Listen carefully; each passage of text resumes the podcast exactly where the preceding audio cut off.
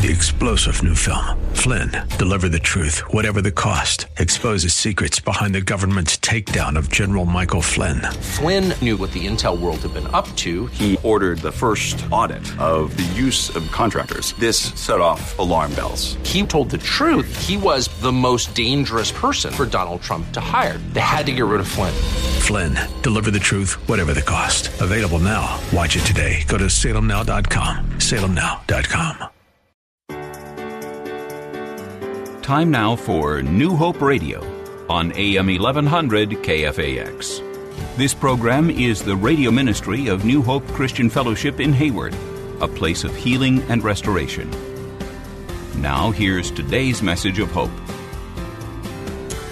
The title of my message today, we're going to be talking about the love of God. And, and I was just thinking about his love and thinking about all these different adjectives and all these different words that I could use. And a song popped in my head. that says, This is no ordinary love. I know it's a Sade song, but this song was just in my mind and, and, and I said, Lord, that's what it is. This is no ordinary love. It's an extraordinary love. It's an amazing love. It's a crazy love, etc., etc. So this is no ordinary love is what we're going to be talking about. You know, last week we missed you guys. Um, Crystal and I took took the weekend off, and we celebrated our 17th wedding anniversary last weekend. Praise the Lord. Is my wife not here? Is she? Did she? She's in the back. Okay, well, I'll wait for her to come out in a second then. But uh, we had a great time. You know, we were going to really try to get away for a few days, and it just didn't work out. So we went um, to the river, went to the Stanislaus River, and just we took the whole family and just barbecued and went swimming in the river and had a really great time um, for the first hour or two at least, and then stuff started. There she is. Now I can now I can continue. I don't want to talk about you behind your back, so that's all. No.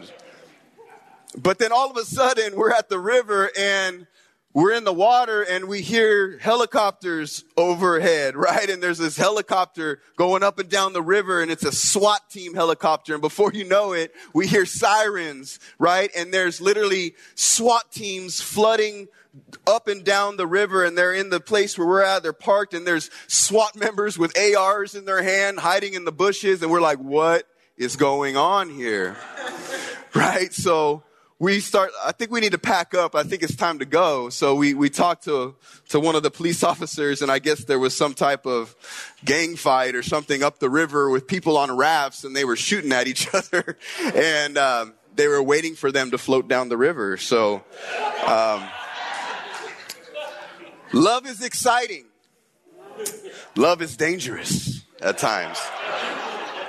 But we got out of there and, um, it was a memorable, a memorable day to say the least. But I, I, I want to just for a moment, I want to honor my wife. And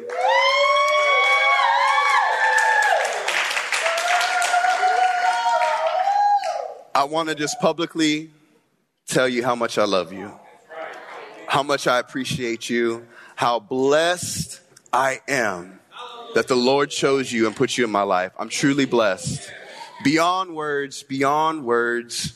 You know, my biological mother passed away many years ago and we never had the, the greatest relationship.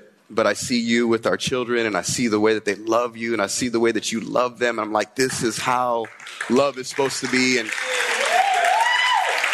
I just want to honor her. And I tell, I tell her this all the time, and I want to just tell you this. She's the most unselfish person that I've ever met in my life. She truly is. And I just, I love her with all of my heart. So I just want to honor her, her for a second. so we're going to be talking about a story today. And the Lord woke me up one morning last week with just the name of a prophet. I don't know if I was having a dream about this person or, or what, but I just woke up and I just had this name of this prophet that's in the Bible on my mind. And it's, it's, it's a prophet that has a book in the Bible that I've never really studied this story too much on my own. I've heard people preach it maybe once in a while, but it's not a story that I've really just dug into. So I just felt the Lord was leading me to, to dig into the story. So I read the story and I read it and I read it. And, and as I reread it and reread it, I just began to see the love of God for his people come out of this story in such an amazing way. The love of God as a husband would love his bride but a bride that isn't always faithful to his husband. And this story really represents God and his love for us, his people, even though time and time again we turn our backs on him. But his love still remains. His love is it's beyond words, it's beyond comprehension, it's undeserving. This is what grace is. It's unmerited. We're undeserving of it, but he affords it to us anyhow. And the story that we're going to study today is the story of Hosea. The story of Hosea. And if you want, you could turn with me to your Bibles. I know we're having a little technical difficulty. We don't have the word on the screen this morning, but that's okay. We're going to turn to the book of Hosea.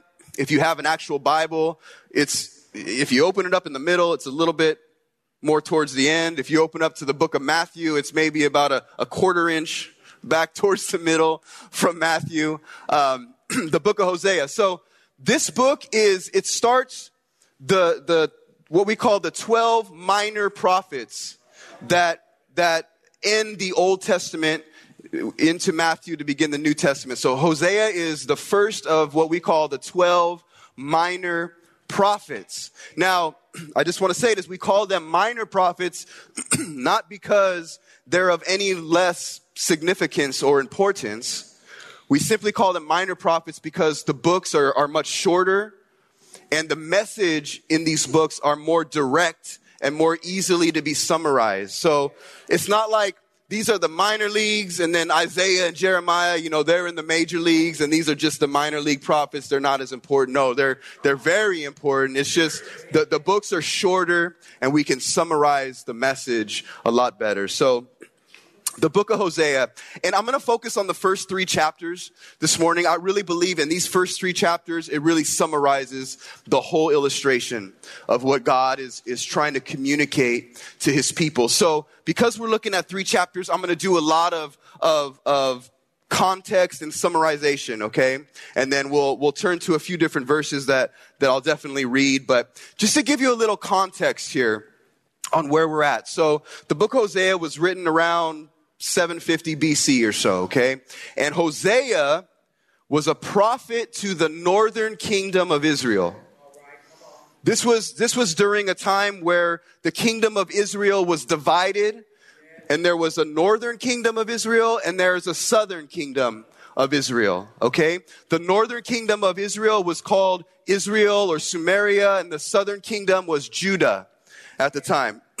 and Hosea was actually a prophet to the northern kingdom at the same time that Isaiah was a prophet to the southern kingdom.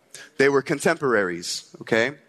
And, and just to kind of give us a little summarization of this beautiful illustration that we're going to look at, God calls Hosea to prophesy to the people of the northern kingdom. Now, the people of the northern kingdom at the time, they were experiencing much prosperity in the land and they were experiencing much financial type of prosperity, but their hearts had turned from God. And their hearts were far from God.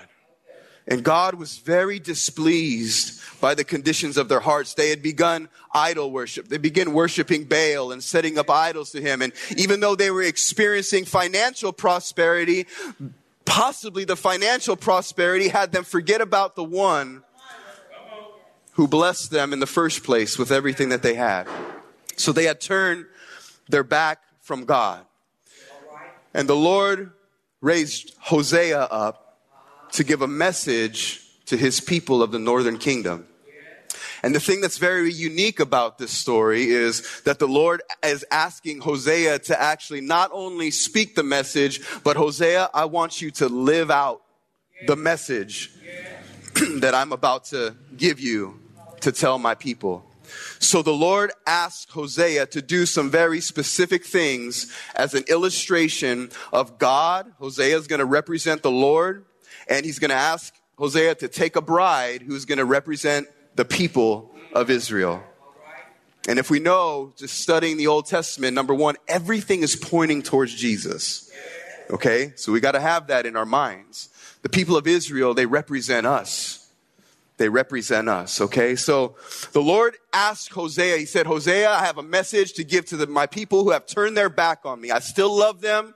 I still love them, but they've turned their back on me. Because they've turned their back, there's destruction up ahead on the road that they're heading down. I love them, but they're going to reap what they sow because they're committing adultery in their heart.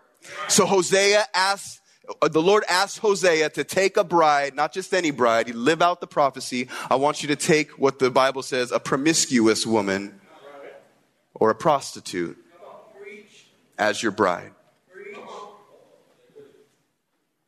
So let's read here in Hosea chapter 1, verse 2. I'm reading out of the NLT translation, the New Living Translation. So if you have that um, on a Bible app, you can switch over to that. If not, it, it, all is saying the same thing, pretty much. Hosea chapter 1, verse 2 says this When the Lord first began speaking to Israel through Hosea, he said to him, Go and marry a prostitute, so that some of her children will be conceived in prostitution. This will illustrate how Israel has acted like a prostitute by turning against the Lord and worshiping other gods. So the story goes on to say that Hosea goes out and he finds a woman named Gomer. A woman named Gomer. Now, if, if you're having children still, I would advise maybe against the name Gomer. It's just, yeah, I, if, if you know anybody named Gomer, I apologize, but it's just not the uh, most flattering name that we come across. But Hosea finds this woman named Gomer, and, and she's a woman that is living the life. And Hosea obeys the Lord right away. I love this about the story. There's no hesitation with Hosea. Hosea is an upright man. Hosea is a righteous man. Hosea is a holy man. Hosea is a man that, that is living a life surrendered and in obedience to the Lord. And without hesitation, Hosea says, yes, Lord, if that's what you need me to do, I'm going to do it. So Hosea goes and he finds this woman named Gomer. And I could just imagine the, the interaction the first interaction between Hosea and Gomer. Maybe Hosea goes and knocks on Gomer's door and, and she opens it and she sees Hosea standing there and, and, and Hosea says, Gomer, do you know who I am? And she says, yeah, I know who you are. Do you know who I am? I know what you're all about, Hosea. I, I know you're all about living right and, and following the Lord and all, but I don't know if you realize where you're at and who you're talking to. But I, I don't know how this, this interaction went at first. But, but however it, it, it transpires, Hosea gets to the place where he says, Gomer, I want to love you. And I want to make you my wife. I want to ask for your hand in marriage. And I can just imagine at first, Gomer is just like, what is this dude talking about, right? This dude is tripping. Like, are you trying to play a trick with me, Hosea? Who sent you here? No, Gomer. For real. Like, I want, I want to love you. I'm going to love you, and I want you to be my bride. I can just see this back and forth going on to, to the point where Gomer finally realizes he's serious. This isn't a joke. This is for real. And I can imagine Gomer probably was dealt a harsh hand in life. For whatever reason, she found herself in this situation where she's just living in sin and, and doing maybe what she, only thing she knew how to do. I don't know. But she came to a place where she realized Hosea is not joking. This is real. And, and, and I could, I could think that maybe Gomer thought that, you know what? This sounds like a pretty good deal, actually. This might be my ticket out. of this life. All right, Hosea, if you're serious about it, let's give this a shot. So the story goes on. I'm summarizing here, right? The story goes on in the first chapter to say, to really um, insinu- insinuate that things are going good at first. And Hosea and Gomer, they, they, they have a child and, and the name of this child, remember this whole story though, God is using to illustrate what is happening between him and his people, okay?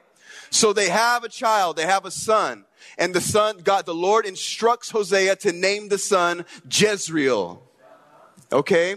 And what Jezreel is, number one, Jezreel in the Hebrew, it means God plants or God sows or God scatters. But what this name is representing here is the valley of Jezreel, which was a very fertile, beautiful valley in Israel, but had been tainted at the time by bloodshed. And there were atrocities committed in this valley. There were murders committed and sin committed in this valley. So once what, what, what once was this beautiful, lush, green, fertile valley has now been tainted by the bloodshed and the sin of the people at the time. And in fact, the kings that were on the throne in the northern kingdom at the time, the, their predecessors gained the throne by committing murders in this very valley. And the Lord was very displeased with his people. So he said, I want you to name your first son Jezreel to represent the valley that was once fertile but is now stained by sin and blood. So they go on, and before you know it, they Gomer becomes pregnant again, and she gives birth now to a daughter. And the Lord instructs Hosea to name the daughter Lo Ruhamah. Now, Ruhamah is a beautiful name. And what it means is God's love or God's mercy. But when you put the word lo in front of this name, it's really the negative connotation now of the name. And so now what the Lord is saying is no more mercy. Not loved. No more mercy. And what God is trying to insinuate here is He's saying, listen, because my people have chose to turn their back on me, I have to let them reap what they sow. Because I love them so much that for a moment I'm going to remove my hand of mercy from them. So hopefully they'll get to a place where they will turn back to me. Story goes on and Gomer becomes pregnant again.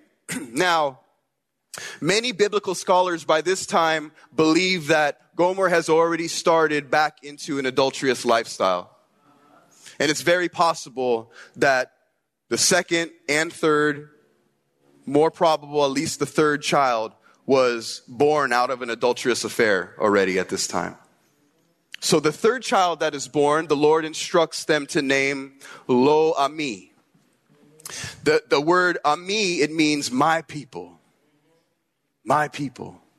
So Lo Ami means not my people. Okay? But as we get to the end of chapter one, what the Lord is saying, He says, listen, but if my people would just turn back to me, if they'll just turn back to me, I will change the name back from Jezreel, which means that, that tainted valley, back to God plants. And I will plant my people once again in fertile ground if they would just turn back to me. Lo Ruhama, I will remove the lo from Ruhama. and once again I will love my people, and I will put my hand of mercy on my people if they'll turn back to me. Lo Ami, no longer will they not be my people, they will be my people once again. See, this is what God does in our life. God will turn things around in our life. Come on, who could testify to that? That's what Genesis 50 verse 20 is all about, right? It's how God takes the things that were meant for evil in our life and he'll turn them around. He'll turn them around for his glory. Even the things that were birthed out of a time where you were living the life in adultery, God will turn those things around for his good, for your good, and for his glory. If you would just surrender to him and just receive his love. Amen. So what happens here at the end of chapter one is starting the, the chapter two is we see that Gomer turns her back. on Hosea completely. Not only does she turn her back on Hosea, but she actually abandons her children and she's just back now living her life. She's living in adultery and she's completely just submitted to a life of sin. And I want to say this in God's eyes, you guys, there's really only two paths. You got to get this. There's really only two paths. Either, either you are faithfully married to God, your husband, the one that is always faithful to you, or the other path is really that you're just living in adultery. There really is no middle ground. There's no religious singles when it comes to how God views this. There's no, well, I'm just waiting for the right one. We're either submitted to Him and we are faithfully married to Him, or we're living in adultery. So I want to read chapter 2, verse 6 and 7. So again, now Gomer has completely turned her back. She's living this life. She's living in an adulterous affair. She's turned her back on her whole family. And this is what the Lord is saying now to his people. For this reason, I will fence her in with thorn bushes. I will block her path with a wall to make her lose her way. When she runs after her lovers, she won't be able to catch them. She will search for them, but not find them. Then she will think, I might as well return to my husband, for I was better off with him than I am now. So, what the Lord is saying is saying, listen, I love my people so much because I think some of us have experienced this in our life. I know I have. Where God loves us so much Real love is never forced. God will never force you to love Him. And if we get to a place where we are choosing to go in the opposite direction, God will say, Fine. If that's what you want, go ahead. But as we can see here, He's saying, Let her reap what she sows. But I guarantee you this the, the path is not going to be easy. The path is going to be full of thorn bushes. The path is going to be blocked. And, and, and, and my desire is that hopefully she'll get to a place where she'll see, ah, I have no other choice but to turn back to my one true love, my husband. How many know that, man, when we choose that other path, it is never easy.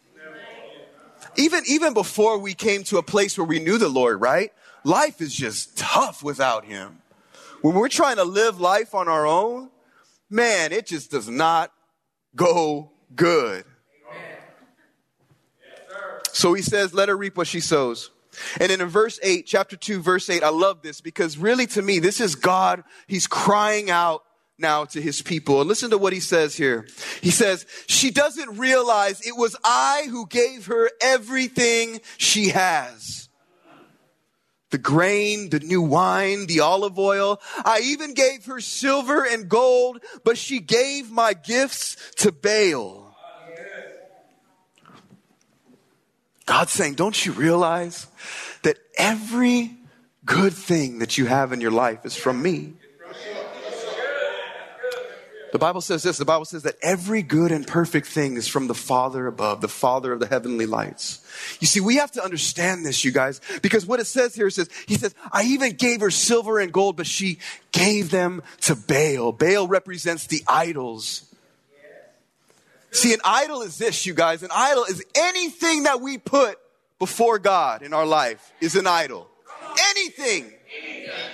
Anything. See, when we hear the word idol, we think of, oh, this negative voodoo type of stuff. No, anything that you put above God in your life is an idol. Even the very things that He blesses you with can become an idol in your life if you put the blessing in front of the blesser. We have to make sure that we never ever do that. That we are to honor and to worship the blesser the blessings are great, but if we put the blessings in front of the blesser, we're turning the blessings, the very thing that God is meaning to be good in our life, to an idol, which means that those very things we can turn into a curse. in our life. And I feel like today we need to de idolize some things in our life. Not, not necessarily things that are bad. Our job, our home, our security, our children, our spouse. All these things can become idols if we're putting them before God. And I believe that God is saying today, He said, Listen, I love to bless you. I desire to bless you. But don't put those things before me, the very one who's given you everything you have.